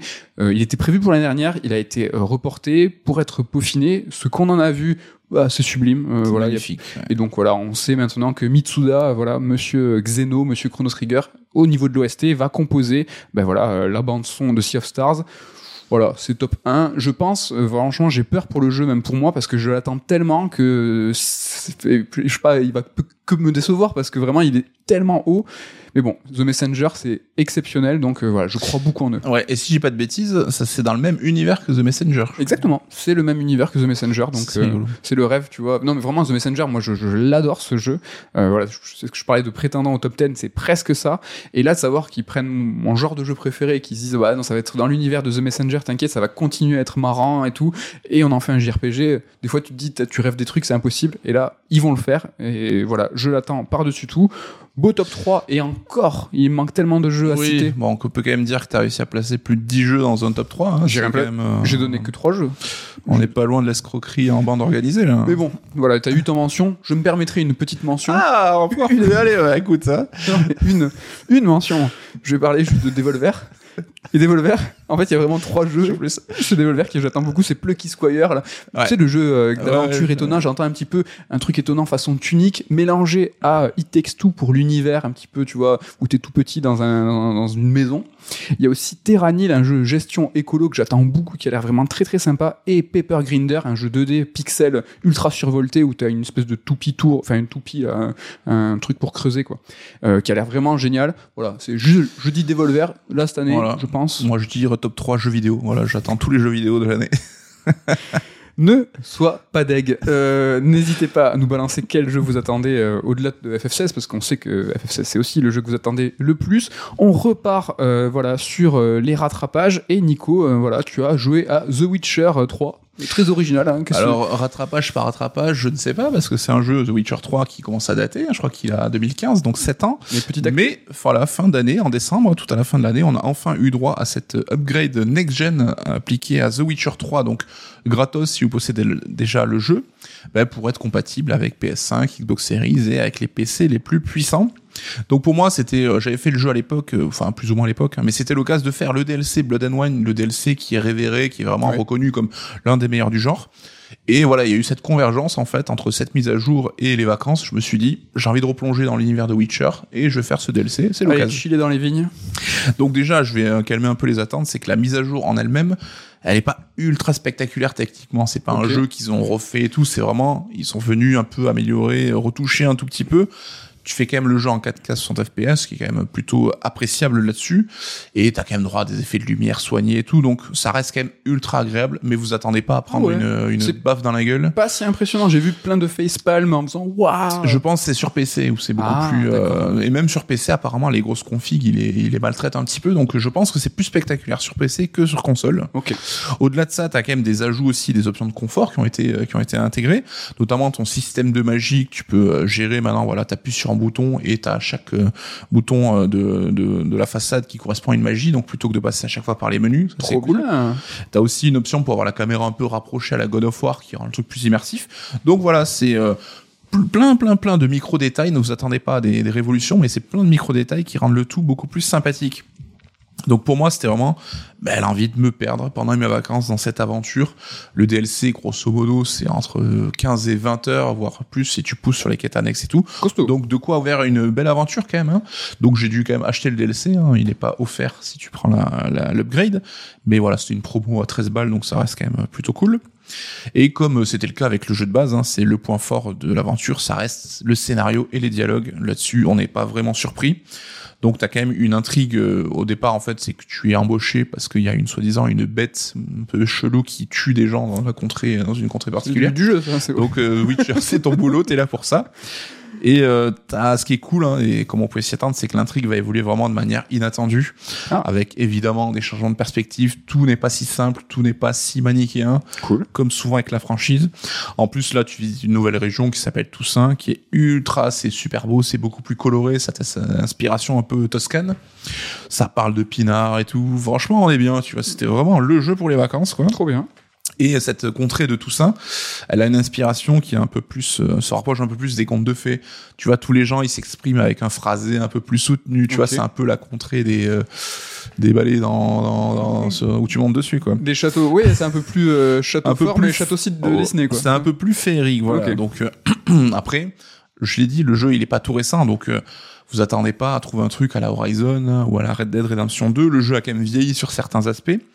Une prise en main un poil rigide, hein. je sais que toi tu t'en es jamais vraiment remis, euh, ça t'a toujours empêché de... Je suis pas le plus grand fan de Witcher 3. Je me laisse, c'est la... l'émission. T'as aussi ben, ces PNJ hein, qui sont tous quand même un peu dégueulasses avec des ganaches vraiment complètement éclatées. Donc euh, les persos principaux, c'est vrai qu'ils font le taf, ils sont encore super classe, mais les PNJ et tout, c'est vraiment l'ancienne époque quoi. Mais ce qui comptait et ce que j'ai eu, c'est qu'il y a eu voilà plein de fois devant mon écran où je me suis ébahi Ah. en disant, Ouah, ce jeu il a 7 ans quand même et il m'en fout un petit peu plein la tête. C'était un vrai plaisir euh, d'y jouer et c'est un vrai plaisir d'en parler parce que bon Witcher 3 j'allais dire si vous l'avez pas fait euh, foncez mais je certaines faut s'attendre à certaines euh, petites réticences. euh. Ouais, des rigidités qui sont encore effectives. Même si. Toi le- c'était plutôt le système de combat non qui Le système de combat m'avait un petit peu dérangé, mais là, ça me rassure et ça me donne presque envie de, de lui redonner là une chance encore. J'ai essayé deux fois, j'ai pas réussi deux fois. Il faut. Après 7 ans, bon, c'est pas une surprise, on était tous d'accord là-dessus, mais après 7 ans, tu te rends compte de, bah, de la qualité du jeu, Ouais. de ce qu'il a apporté en termes de monde ouvert. Je pense que ça a été un jalon au même titre que Assassin's Creed. Et qui tient surtout, enfin, je pense que c'est un des grands jeux qu'on retiendra de, de, de, l'époque, quand on fera les comptes au bout d'un moment. Witcher 3, je pense qu'il sera cité à un moment ou à un autre. Et bon, quand ils en ont vendu plus de 40 millions, je pense que les gens n'ont pas attendu mon avis pour le dire. Donc, euh, c'était vraiment, voilà, si vous n'avez pas fait, peut-être tenter l'aventure, ça doit se trouver pas très cher aujourd'hui. Vous pourrez passer, euh, enfin, vous pourrez vivre peut-être quelque chose d'incroyable. Ça donne envie et je regardais euh, la rédac notre bibliothèque où il y a tous les jeux. Je crois qu'on l'a sur PS4 en, en avec justement la jaquette où il est sur euh, son trône façon. Non, c'était le Steelbook. Nous, on a la version de base, c'est celle que j'avais prise d'ailleurs. D'accord, parce que je ramène d'ailleurs. Si on a euh, précédemment du coup cette version où il y a tous les DLC, tu mets ta galette, normalement c'est bon. Ouais, si t'as la version un peu euh, Game of the Year avec les DLC, ben, t'auras tes DLC qui seront répercutés. Le seul truc pénible, c'est que si tu veux récupérer ta sauvegarde, c'est une usine à gaz de ouf. Faut te créer un compte sur GOG. Faut uploader tes sauvegardes à partir de la version PS4 Ok. pour les récupérer à la version PS5. Donc, Ça, ça a toujours été une tannée sur le, pour le coup, les consoles Sony de le cross-save. sur une échelle de FF7 Remake sur PS4, PS5, récupérer la sauvegarde, C'est plus compliqué que F7 Remake, mais moins compliqué que Death Stranding. Donc on est un peu... euh, pas mal. Et juste pour dire, voilà, un jeu qui a 7 ans et qui est encore euh, appréciable aujourd'hui, peut-être qu'on va reparler de ça euh, plus tard.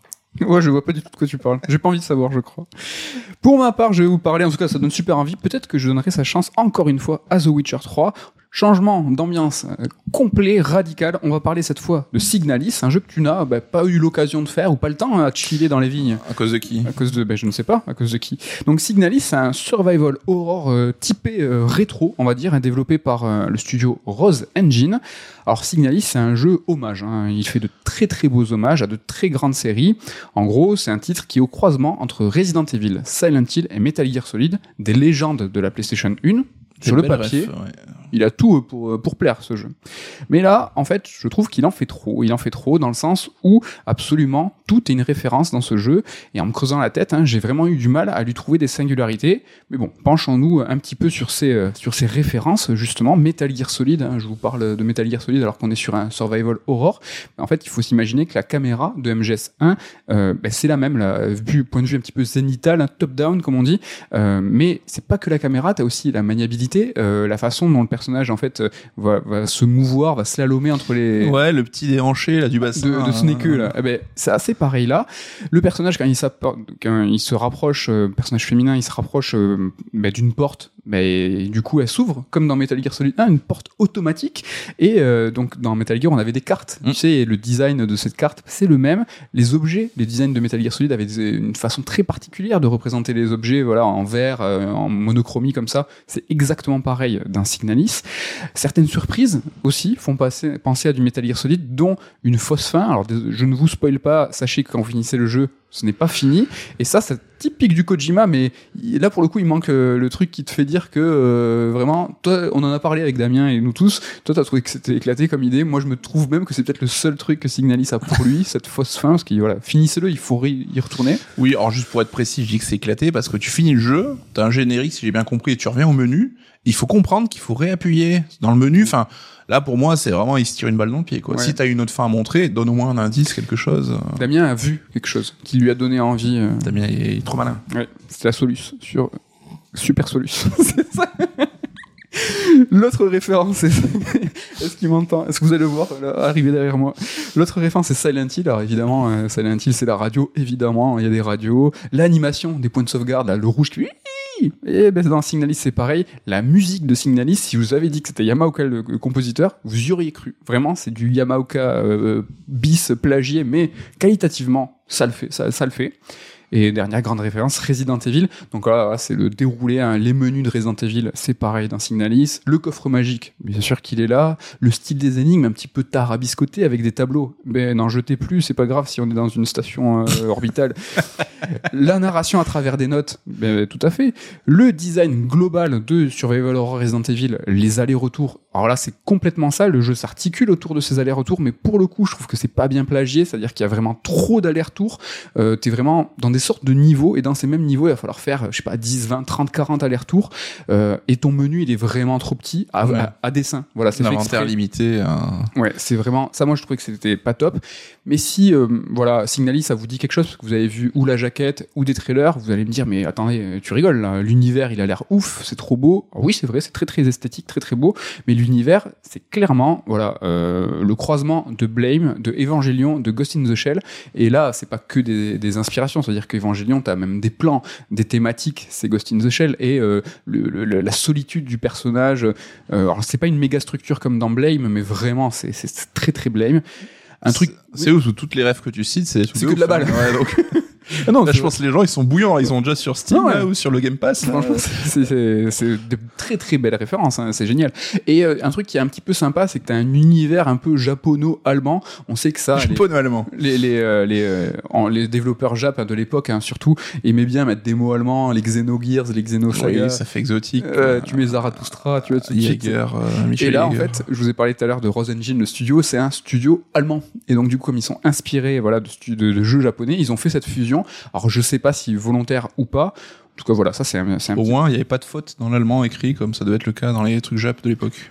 J'ima- J'imagine. Je ne suis pas euh, germa- germanophile. Je sais pas si on Alors le souci dans, dans Signalis, c'est que chaque détail, qu'il soit rigolo, bien pensé ou même mal foutu, est une référence. Par exemple, dans Signalis, t'as une salle avec un piano, une salle dans laquelle bah, tu entends la sonate au clair de lune de Beethoven. C'est sympa, hein, c'est une, une référence à Resident Evil, mais elle est dans Signalis, mais elle est même pas twistée. Hein. T'as vraiment un, un piano avec euh, la sonate. Même pas, ils ont mis du, je sais pas, une- un autre morceau. Oui, ils auraient pu changer un autre titre. Ouais, on- genre Joule ou quoi. Ouais, un petit Joule. Oh, non, c'est pas twisté, c'est exactement la même chose. Autre exemple, les différentes fins du jeu, parce qu'il y a différentes fins dans Signalis, elles se déclenchent exactement comme celles de Silent Hill, c'est-à-dire que c'est en fonction de ton comportement en jeu. Si tu es prudent, si tu te soignes, si tu sauvegardes souvent, etc.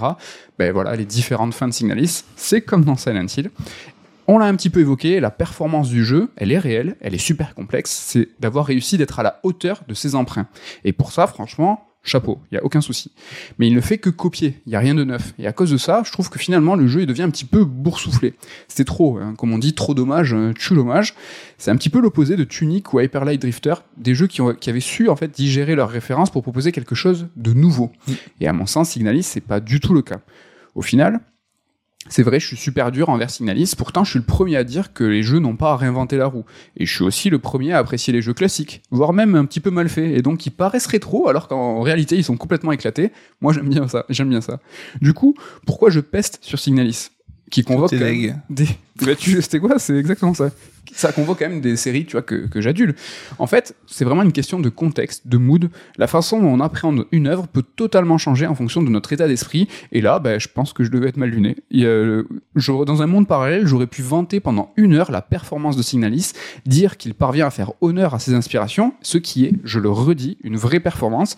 Et au final, c'est peut-être ça qu'il faut retenir que bah, il arrive à, faire des il s'inspire des plus grands il arrive à faire au moins aussi bien on va dire ou au moins à faire honneur à ses grandes références. Donc c'est peut-être ça qu'il faut retenir. Nico est-ce que ça te donne quand même envie de jouer? Moi je sais que j'ai un super pouvoir. Sache que les jeux que j'aime pas trop. Normalement je donne envie aux gens de, jouer à Là, mais oui, c'est vrai que c'est un jeu euh, qui me donnait envie en amont. Après, Damien l'a fait aussi. Alors lui, il a plus apprécié que toi, justement, cet amalgame. Chez lui, ça a fonctionné. ouais Toi, tu m'avais un peu refroidi aussi. Non, mais c'est un, il, il coche des cases qui me, qui me, qui titille Ouais, mais moi, tout ce qui est aujourd'hui les jeux euh, aller-retour, euh, te limiter un inventaire pour créer de- des allers-retours et de la difficulté artificielle, ça, c'est des trucs que j'ai plus trop envie, quoi, aujourd'hui. Pourtant, Euh, j'adore. Le problème avec Signalis, c'est que j'ai pas réussi à trouver une idée. C'est ça qui est un petit, un petit peu qui m'a, qui, qui m'a posé problème et que je- je- j'ai utilisé le mot boursouflé, c'est que vraiment, tu vois, à un moment, c'est trop. Mhm. C'est qu'il y a même pas, t'as envie de trouver une trop les tapes dans de- le coude, euh, dans les coups de coude, dans les côtes, là, t'as Ouais. envie de dire, ouais, T'as fais-moi, petit- surprends-moi une fois, quoi, moins. Un petit peu. Et si, donc, je sais pas de bêtises, il est dans le Game Pass, donc, euh, vous avez de quoi vous faire une, une idée, si jamais, euh, Facilement dans le Game Pass. je garde la main et je te parlais cette fois de Broken Pieces. let's go. Et là, c'est un Resident Evil-like qui se passe en France et développé par un studio français Elsewhere Experience. Alors pourquoi j'en parle après Signalis? Est-ce que c'est encore parce que c'est une copie carbone des vieux jeux sur Aurore de PS1 avec caméra fixe? Un petit peu, mais cette fois, il y a peut-être un petit peu plus d'idées. Voilà, deux poids, deux mesures, peut-être. Alors déjà dans Broken Pieces, pour chaque écran de jeu, absolument tous, tu as le choix entre plusieurs points de vue. Trois. On peut les changer à la volée d'une caméra à l'autre avec un seul bouton. C'est tout bête, mais déjà, c'est nouveau. C'est quelque chose qui n'existait pas dans Resident Evil et Silent Hill de l'époque. C'est bien fait, les points de vue sont travaillés, esthétiques et pertinents vis-à-vis de la situation. Et ça nous place, nous, dans une position de joueur et de réalisateur actif. Je sais pas si Alone in the Dark PS1 ne faisait pas ça, où tu pouvais alterner entre deux points de vue euh, par écran. Là, c'est trois, monsieur. Trois, encore mieux. Du coup, c'est aussi une idée qui va jouer sur l'attention. Changer de caméra manuellement, ça va contrebalancer en fait l'effet du hors-champ, car finalement, bah, ici, bah, tu peux voir le danger qui arrive si tu le veux. Mais comme tu gères la réalisation, bah, tu vas aussi te perdre et stresser un petit peu en changeant de, caméra. Autre truc sympa, c'est ce changement de caméra souligne aussi la solitude du personnage. Elle s'appelle Elise, et en fait, elle est seule dans une ville désertée. Et pendant tout le jeu, quelle que soit l'angle que tu vas choisir, bah, tu verras toujours Elise solo. Et c'est intéressant car au final, cette proposition mul- multicam, bah, ça va donner de l'épaisseur à la narration et aussi au gameplay. Du coup, sur cette seule idée, Broken Pieces se distingue de ses références. Après, hein, l'hommage à Resident Evil et Alone in the Dark, tu viens de le citer, est archi évident. hein. Mais le jeu, il n'est pas qu'une copie, il tente des choses, il innove, il propose, même si c'est pas toujours parfaitement exécuté. Mais ce n'est pas tout. Voici euh, quelques caractéristiques qui le démarquent. C'est un jeu qui se déroule en France, un survival en Bretagne, franchement. On aime bien. C'est pas commun. Ah ouais, c'est cool, ça c'est une, une ville fictive, hein, c'est Saint-Exil, c'est pas c'est pas euh, Saint-Hubert. Brest. Saint-Hubert, c'est une, Je sais pas. une ville. Le personnage principal, Elise, elle a des pouvoirs, elle peut déclencher des tempêtes et faire des ondes de choc, un peu entre Storm et Xavier, euh, donc un, un sti- un X-Men plutôt stylé. Et donc, tu as plusieurs énigmes hein, qui vont aussi s'articuler autour de ces pouvoirs-là, c'est sympa. Le, le jeu, il propose aussi une gestion du temps qui est assez intéressante. Par exemple, il faut rentrer chez soi tous les soirs, façon chez nous. Mais ici, si tu rentres tard, en fait, tu te fais pas engueuler par Inessan, mais tu risques de te faire bouffer. C'est assez intéressant. Je préfère une scène. Et enfin, il y a une gestion des logs audio, donc les enregistrements, que je trouve très sympa. En fait, Elise, elle a un Walkman, parce que le jeu, il se passe en 93, donc euh, c'est C'est cool. déjà Gotti. T'as un Rockman dans le jeu. Et donc, c'est toi qui choisis les cassettes que tu vas écouter. Alors, tu pourras trouver, par exemple, des enregistrements sur un culte chelou euh, du coin. Bon, on est en Bretagne, hein, je le rappelle. Et elle pourra aussi écouter des mixtapes que son mari lui avait fait avant qu'il disparaisse. Ce qui est cool, c'est que, en fait, ce qu'on écoute nous en tant que joueur, c'est ce qu'écoute le personnage. C'est une gestion de l'audio qui est diégétique. C'est aussi souligné visuellement, car en fait, tu la vois mettre et enlever les, euh, les écouteurs euh, filaires, euh, tu sais, avec le fer là, t'as autour, et avec les moumoutes orange fluo. Et donc, c'est elle qui les enlève quand toi tu le demandes. Ok, c'est rigolo ça. Ça, c'est très sympa. Donc, Broken Pieces, voilà, j'abuse pas, il a quelques arguments pour lui. Néanmoins, en effet, hein, un petit coup d'œil sur un, sur un trailer, vous pourriez me dire que le jeu, il est pas, pas une foudre technique, hein. il est pas très joli, les animations sont un peu raides, les ennemis ne font pas très peur, les combats sont pas très intéressants. Alors, le jeu aurait pu carrément se passer des combats, c'est assez dommage ça. C'est vrai. Alors, c'est un jeu indé, un jeu indé en 3D, donc il y a un minimum d'ambition quand même. hein. Euh, Tout de suite, quand tu fais de la 3D, c'est plus du tout le même jeu. Mais si je le défends autant, c'est parce que c'est un jeu qui a des idées. À mon sens, Signalis n'a pas d'idées, mais il applique et reproduit super bien ceux des autres. Alors que Broken Pieces, lui, bah, possède des idées, mais ne les exécute pas parfaitement. Du coup, bah, si vous êtes fan de ce genre de jeu, bah, euh, à vous de choisir votre camp. Perso, après avoir terminé les deux, j'ai préféré, préféré Broken Pieces, même si, comme son nom l'indique, il est un peu cassé. Mais euh, voilà, il y a, y y un petit peu de tout. Niveau ambiance, tension et scénar, c'est ça te génère un petit peu quand même de flipouille ou- Alors, aucun des deux fait flipper. Aucun des deux. Signaliste est tellement pris en fait euh, par tes Tellement saoulé. et tout, tellement saoulé que franchement, moi, il m'a pas, il m'a pas fait spécialement peur. Broken Pieces non plus. T'as quelques petites tensions. Si par exemple tu rentres le soir, les ennemis euh, se multiplient, que ça soit l'un ou l'autre, les deux jeux ont des fins complètement écl- pas éclatées, mais assez euh, ouvertes, un petit peu Ah, mystérieuses. classique survival horror quoi. Signalis, il y a vraiment, euh, je pense, une volonté artistique de, de, de jouer sur le non-dit, très Mm. inspiré euh, Japon, alors que Broken Pieces, sa fin est plus de ah, euh, on a trop de trucs à dire, finalement, on n'a pas su le mettre, donc on cut là. C'est un, peu, Resident Evil plus. Ouais, un- au Signalis, c'est plus Silent Hill peut-être. Exactement, très très belle analogie. Donc voilà, un petit peu euh, deux salles, deux ambiances pour du survival de l'époque. Euh, C'est cool de mettre en avant le jeu parce que jeu français et survival, je pensais pas tous les jours. C'est que toi t'aimes bien aller diguer un Ah peu tous les tous les les hommages au survival de l'époque. Ah, moi, Euh, si tu ouais, c'est pour ça que je- quand je dis voilà, Signalis, j'étais mal, mal luné. euh, Peut-être, je pense que le jeu m'a agacé par euh, voilà euh, sa surcouche, mais il avait euh, tout euh, pour me plaire. hein. Après, il te mettait peut-être trop in the nose. Eh, t'as vu, et t'as vu, et t'as vu, ça c'est t'as bien aussi. Eh, t'as t'as vu ça, Voilà. bien Mais euh, ça aurait pu passer peut-être euh, à un autre moment. On va passer cette fois à un bloc, euh, enfin un gros bloc, en tout cas un jeu qui était top 1 de tes jeux des vacances, c'est Sonic. Voilà. Un personnage un peu nouveau, je sais pas Sonic si tu connais. Sonic Frontiers. un Sonic Frontiers, donc euh, On est dans le rétro? on est dans le rétro, mais on est même loin, loin de mes bases, hein, de ma zone de confort, parce que avec l'âge, hein, j'ai moi, j'ai tendance à privilégier plutôt des jeux à scénario, des jeux à ambiance, qui sont vraiment capables un peu, tu vois, de m'emporter, de générer des émotions et tout. Des ambiances, il y en a. Et donc, ben, je partais pas gagnant avec Sonic Frontiers, parce que là, on est vraiment dans le pur jeu vidéo, le pur côté ludique, on s'abuse, on fait des mouvements de ouf et tout. Et c'est aussi peut dire que je suis pas spécialement un adepte de la saga Sonic. Alors, Il y a eu des blasphèmes. pas parce que Dans des pas- émissions précédentes, il y a eu des blasphèmes. pas parce que j'aime pas, mais parce que je n'ai jamais trop joué au jeu Sonic finalement. J'ai toujours, t'as vu, je me, Ouais, c'est pas mal, pas mal. J'ai toujours trouvé cette euh, dichotomie un peu chelou, mais que vous sauriez m'expliquer, me justifier, pas de problème. Entre Eux, voilà, faut aller va. vite, mais faut explorer. C'est de la plateforme, mais c'est de la course. Ah, ça m'a toujours paru un petit peu bizarre. mais pourtant, ce Sonic Frontier, j'avais envie d'essayer Mhm. parce qu'il me renvoyait des vibes un peu Mario, un peu, voilà, surtout notamment Bowser's Fury, hein, donc la tentative de Nintendo d'aller un peu ouvrir le monde d'un Mario et que j'avais vraiment adoré. Parce que je joue au jeu scénario, mais je reste quand même un fan de Nintendo, faut pas déconner. Vrai. Et des platformers. Et donc, bah, Sonic Frontier, j'étais le premier surpris, c'est que je me suis éclaté, en fait. J'ai trouvé le titre ultra plaisant, manette en main, en fait. C'est, là aussi, c'est, je disais, le pur plaisir ludique de contrôler ton perso et de t'amuser avec. Je trouve que voilà, c'est la maniabilité est vraiment super euh, bien pensée et tout, alors que c'est quelque chose qui moi me fait un peu peur dans les Sonic, ce côté dynamique, la Ouais. course où j'ai toujours l'impression qu'il faut faire 50 trucs, regarder partout. Bah là, finalement, je sais pas si c'est ce jeu-là qui euh, qui le gère bien ou si c'est moi qui me faisais une montagne. Je trouve que c'est très bien géré et surtout, ben t'as la place en fait, t'as des maps qui sont grandes, tu peux traverser le truc en courant, tu te prends pas des murs tout le temps. Alors certains pourraient y voir un défaut en disant que c'est un jeu qui est vide et tout, ce qui est pas faux, mais moi je trouve que t'as vraiment ce côté euh, bac à jouer en fait, Ouais. euh, sandbox où tu peux euh, kiffer, t'éclater et tout ça. T'as ce côté aussi, ben, tous ces petits ateliers, ces petits trucs à faire où vraiment tu vas picorer euh, Ouais. d'une activité à une autre. Ça te prend jamais plus de 30 secondes, une minute, mais vraiment voilà, c'est typiquement le jeu où tu dis vas-y, je fais encore un truc et j'arrête, je fais encore un truc et j'arrête Ah ouais. et tu te retrouves à y passer des heures et des heures. T'as aussi un, ce jeu qui va te, te surprendre en fait. Tu vas tomber sur un boss, comme ils sont dispatchés un peu partout, et ce boss il va avoir une mécanique un peu particulière.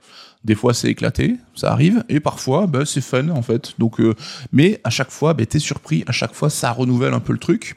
Alors ça renouvelle, on va voir oui et non, hein, mais voilà, tu vas euh, plus ou moins ben, prendre un peu le pas sur cette zone. En fait, le jeu est découpé en grandes zones, donc euh, la prairie, le désert, etc. Et plus tu joues, plus tu vas un peu t'approprier cette zone. Et quand tu accomplis des petits ateliers, hein, tu vas avoir des rails qui vont apparaître et qui vont au fur et à mesure hein, euh, générer une espèce de, de réseau.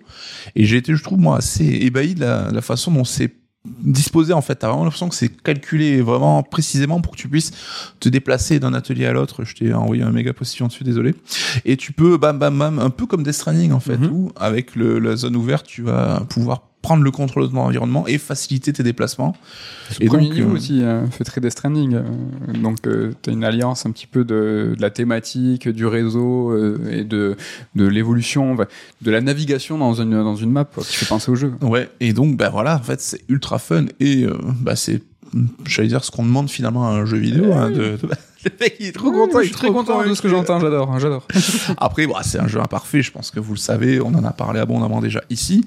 Euh, t'as, techniquement, c'est pas dingue, mais bon, c'est pas très grave. T'as un popping de ouf qui je trouvais pas tellement gênant, même si tu pouvais dire, est-ce que ça te permet de, est-ce que ça ne, ne- n'empêche pas d'anticiper finalement dans ta zone euh, proximité, ça reste plutôt lisible.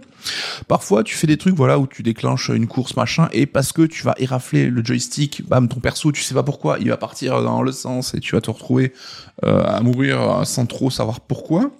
Après, il y a ces niveaux euh, old school, hein, donc qui sont vraiment repris euh, de la grammaire un petit peu Sonic. Pour moi, j'avoue, ça c'était, euh, je les ai plus subis qu'autre chose. hein. C'est Mhm. là où moi je trouve le Sonic qui me plaît pas tellement, Oui. où ça va trop vite, tu comprends pas trop ce qui se passe, et bon. Le, le, le jeu est fait en sorte que tu es obligé de passer par là pour, euh, pour progresser. Donc voilà, je les ai, je les ai plus subis. Mais ça va Bah, vite. Ça va vite aussi, ouais, il y en a qui sont plus ou moins longs, mais c'est que ça va quand même assez vite. Après, t'as les épreuves avec les cocos, donc qui sont des, des rip-off, des gros goûts de Breath of the Wild, qui sont parfois un peu nuls, hein, où tu dois les guider d'un endroit à l'autre et tout. Donc euh, voilà, c'est comme le, le scénar en fait, où t'as des dialogues vraiment enfantins, des cinématiques pas très intéressantes, mais bon, finalement voilà, on s'en fout, on est là pour jouer. Euh, je pense qu'un public plus jeune pourra trouver son compte dans ce volet euh, scénaristique. Mais bon, après voilà, je vous suis en train de dire que c'est trop bien et tout. Pourtant, moi j'ai arrêté au bout de quelques heures de jeu, à avoir fait les deux premières zones. Si j'ai bien suivi, c'est que j'ai plus ou moins fait la moitié du jeu et Ouais. que le reste sera juste la même chose qui sera dupliqué dans d'autres niveaux. Ouais. T'auras quelques nouveautés, mais rien de. Donc c'est vrai que oui, la répétitivité et euh, le fait que de dupliquer ces zones-là, je pense que ça restera le plus gros défaut du jeu. En tout cas, moi c'est voilà, j'ai arrêté au bout de, de la moitié. Quoi. Oui, Donc, après, euh, si je- tu en veux plus, il y en a plus, et tu pourras te perdre dans ce monde-là. Après, si tu décides de partir de la soirée au meilleur moment, c'est aussi une très bonne solution. En soirée, il faut toujours partir quand c'est cool, avant que ça devienne, euh, tu vois, que relou, que ça colle par terre et qu'il y a les bastons. c'est vrai. Il faut partir au bon moment, et je pense que partir au milieu du jeu n'est pas une idée euh, incongrue. Ouais, en tout cas, je pense que j'ai vu ce que le jeu a proposé et, eh ben il m'a fait kiffer contre toute attente. quoi. Ouais, et donc tu parlais de la technique, un jeu pas beau, mais est-ce un jeu buggé? Euh, Pas trop, hein, il est quand même. C'est vrai qu'on en parlait hier. Finalement, il n'y a pas tellement de bugs et tout. Il y en a euh, même pas ouais. des bugs. Voilà, si vous voulez entendre un peu plus de Sonic Frontiers, on l'a traité dans Red Alert 88. Hein, voilà, voilà, c'était voilà une grosse chronique uniquement euh, sur le jeu. Ça me fait très plaisir hein, ce que j'ai entendu euh, voilà de ta bouche, euh, fan de Mario, mais qui apprécie finalement bah, les bonnes choses. J'ai un fire bullet pour conclure jeu vidéo hors jeu vidéo. J'ai regardé la série Sonic Prime, donc voilà un corollaire voilà à ton ton, ton passage sur euh, Sonic Frontiers, une série Netflix en 8 épisodes, hein, donc euh, dans lequel Sonic et ses amis vont traverser le multiverse. Alors ça c'est très tu lis le résumé, c'est sur l'écran Netflix. Là, Sonic et ses amis traversent le multivers. c'est pas très très euh, original. Pour ma part, euh, j'ai regardé cette série avec un, un petit être humain de moins de 5 ans et franchement, ça fonctionne très bien. Pour les adultes, ça peut être sympa parce qu'il y a beaucoup de clins d'œil. C'est une série très fidèle dans l'imagerie, euh, dans ce qu'est Green Hill par exemple. Euh, ça, ça, ça peut être cool. On peut y trouver euh, voilà du plaisir, des bienfaits. Et puis surtout, si vous êtes accompagné par un petit, ça peut être encore mieux. En revanche, hein, si vous êtes un adulte de 20, 30 ou 40 ans, cette série n'est peut-être pas pour vous. C'est voilà, c'est une série pour les enfants, mais Ouais, donc arrêtez de gueuler sur les réseaux sociaux. c'est pas pour vous. un truc sympa. Et voilà, euh, je le cale vite fait. Il traverse le multivers, donc t'as des versions différentes de tous les personnages et les amis de Sonic. Et voilà, C'est une tendance, on Il y a un dirait. certain, il y a une version alternative de Tails qui s'appelle Nine. Il a neuf queues et il est euh, un peu méchant. Il parle mal à Sonic et il, il est robotique.